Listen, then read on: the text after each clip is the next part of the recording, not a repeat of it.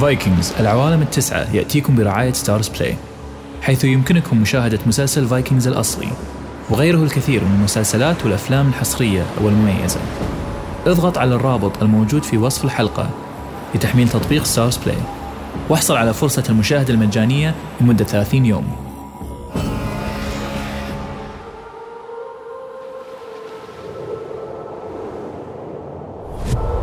من بلاد الثلج والجليد وموطن الفايكنج البعيد.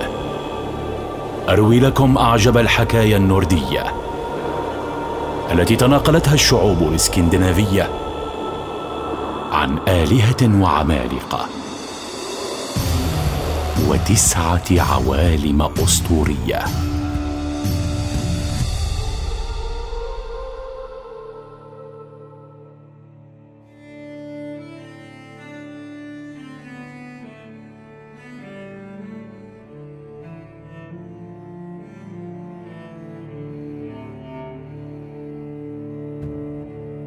أسطورتنا هذه ستأخذنا إلى يوم مشؤوم. اليوم الذي ارتكب فيه ذلك الوضيع لوكي أسوأ حيله وجرائمه. فبالرغم من كل ما قام به من شرور في السابق لم ينل لوكي العقاب الذي يستحقه. إلا أن ذلك سيتغير في اليوم الذي قتل فيه أجمل الآلهة وألطفهم. هذه قصة مقتل الإله المحبوب بولدر.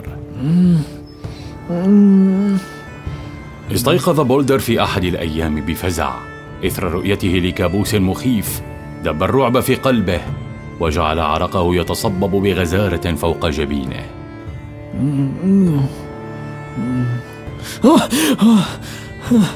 يا ألطاف الآلهة ما هذا الكابوس؟ هذه ثالث ليلة أرى فيها كابوسا كهذا. فقرر الذهاب إلى والدته فريغا زوجة أودن التي كانت موهوبة بتفسير الأحلام بولدر؟ كم تسرني رؤية وجهك البديع يا بني الحبيب عمت مساء يا أمي أرجو ألا أكون قد قاطعت قيلولتك على الإطلاق يا حبيبي ولكن ما دهاك؟ لا تبدو على ما يرام يا ولدي أنت بخير؟ في الحقيقة يا أمي لست في أحسن حال ماذا؟ لماذا يا ولدي؟ ألديك حمى؟ أهي معدتك؟ قل لي يا حبيبي ما بك؟ لا لا شيء من هذا القبيل. كل ما في الموضوع أني ولثلاث ليال على التوالي. أرى كوابيس مزعجة بعض الشيء فأردت أن أعرف ما تفسيرها. آه يا جميل المسكين. قل لي ماذا رأيت؟ وابدأ بالليلة الأولى. رأيت سحابة سوداء كبيرة تحجب الشمس بأكملها فحل ظلام كالح على كل آسغارد ولم يعد بمقدوري رؤية شيء وكل ما سمعته كان عويل وأنين وفي الليلة الثانية رأيت القمر يبكي بحزن شديد إلا أن دموعه كانت دماء تسيل بغزارة وتغرق العوالم التسعة. آه، أما ليلة أمس فكان الأسوأ. رأيت نفسي وحدي على متن سفينتي. أبحر في محيط من الوحوش المرعبة وأسمع في الأفق البعيد صوتا لامرأة تنوح وتقول ذبلت الورود وجف رحيقها حجبت الشمس وغاب وميضها أظلمت العوالم لموت حبيبها.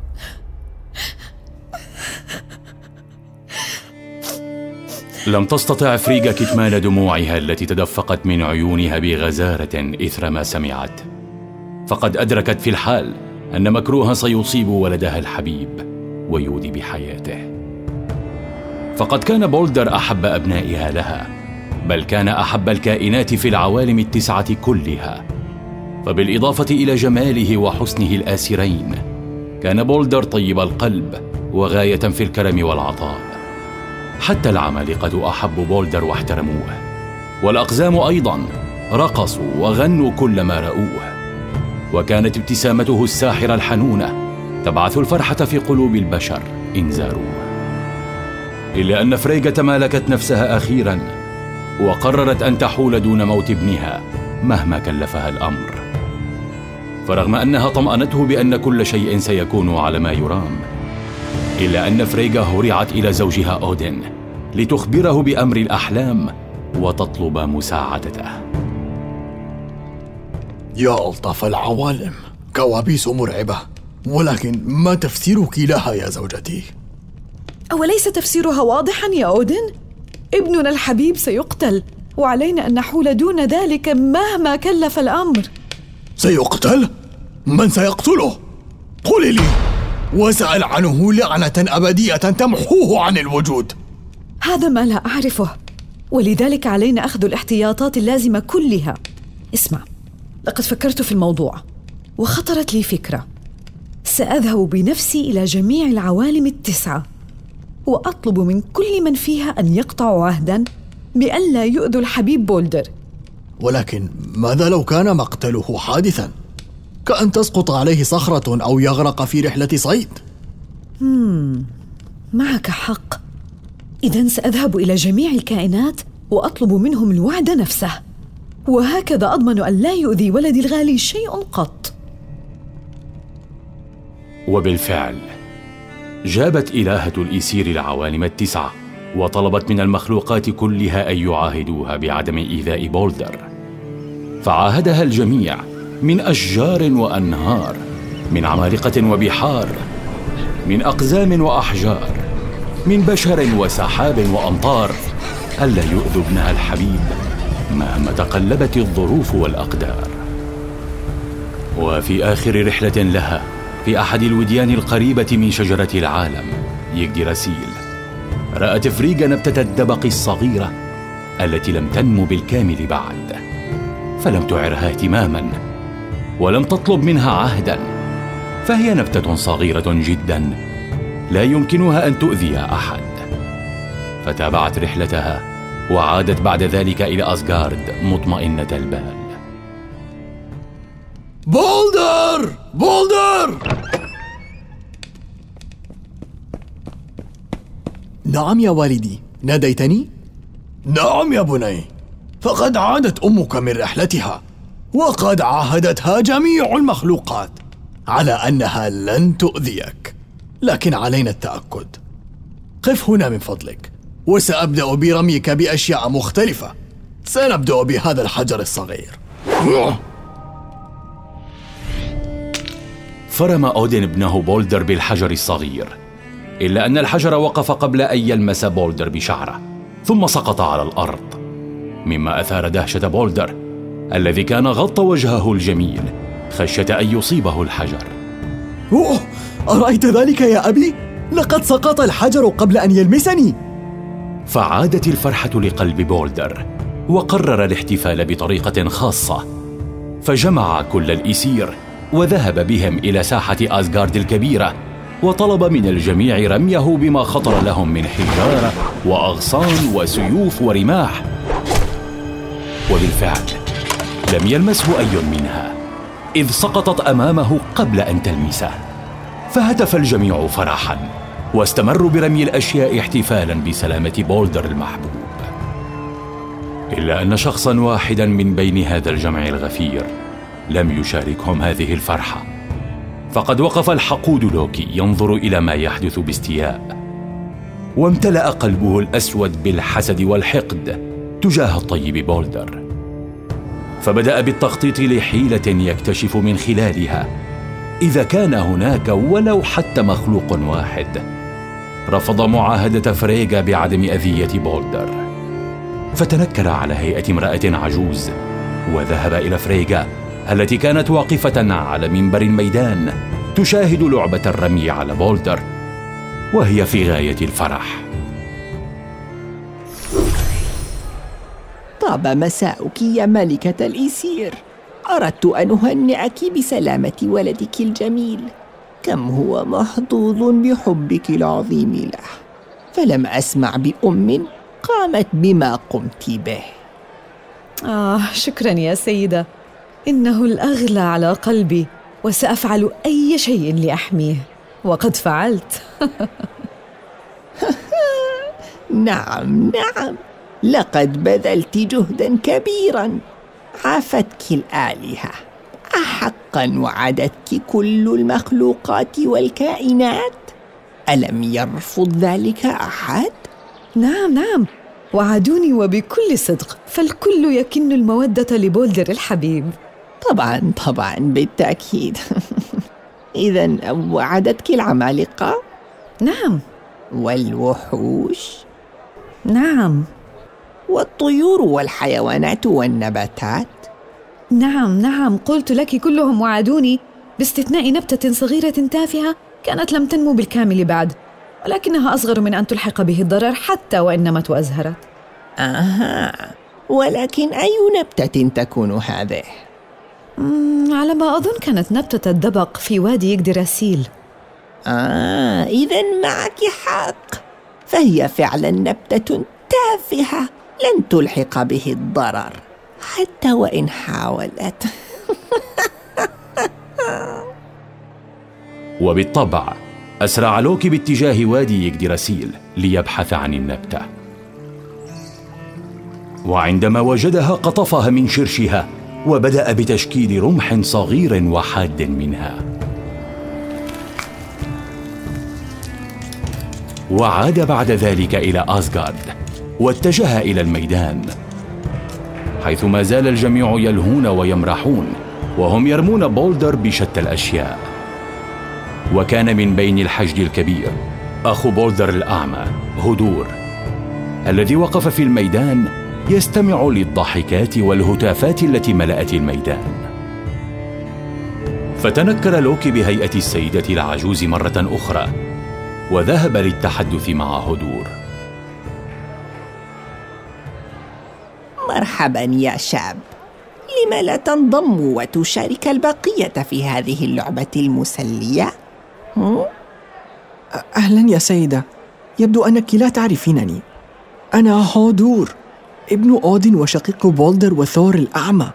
فرغم قوتي لا يمكنني إصابة أي هدف. هذا هراء. فهذا يوم مهم بالنسبة لشقيقك. وعليك مشاركته الفرحة وسأساعدك في ذلك. دعني أبحث عن شيء لترميه به. أها! قد وجدت هذا الغصن الصغير. أمسك به وأعطني يدك. لأوجهك نحو بولدر. وما عليك إلا رميه. في ذلك الاتجاه أوه شكرا يا سيدة. كم أنت لطيفة. هكذا؟ بل شكرا لك يا عزيزي. نعم هكذا من هنا. هيا ارمه الآن. هيا.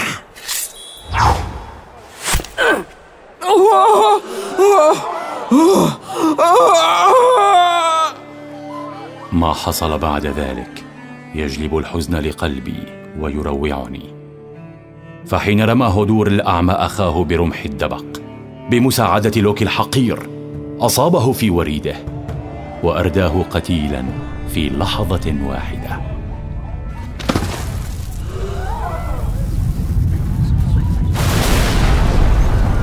بولدر بولدر لا!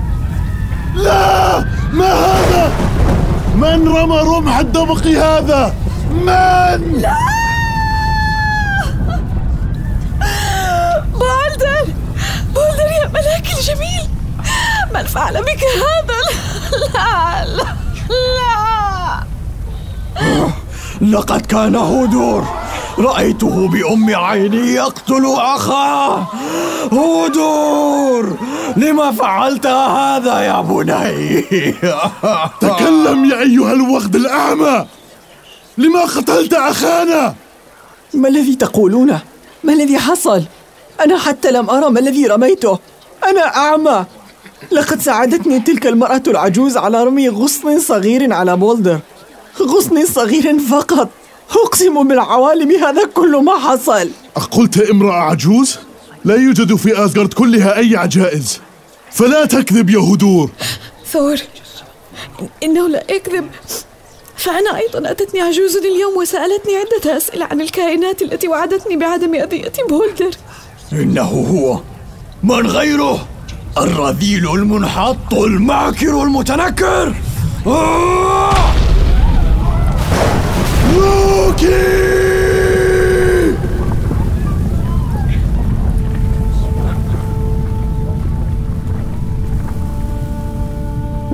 إلا أن لوكي بهذه الأثناء كان قد هرب بعيدا عن آسغارد.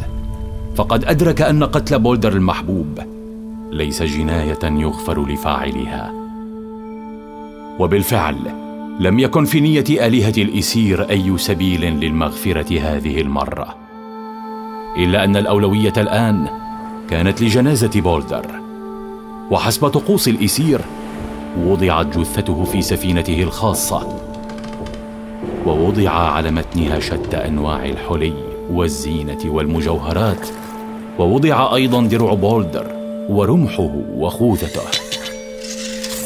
وكما جرت العادة اشعلوا السفينة بالنار ورفعوا مرساها لتبحر بعيدا.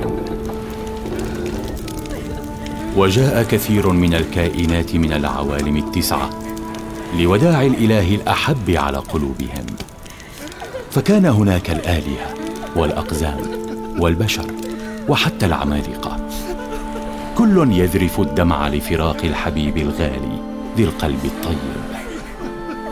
وتذكرت فريغا حلم بولدر الأخير عندما شاهدت السفينة المشتعلة تبحر في الأفق فأقسمت ألا تنام إلى أن تثأر لابنها الحبيب من قاتله لوكي.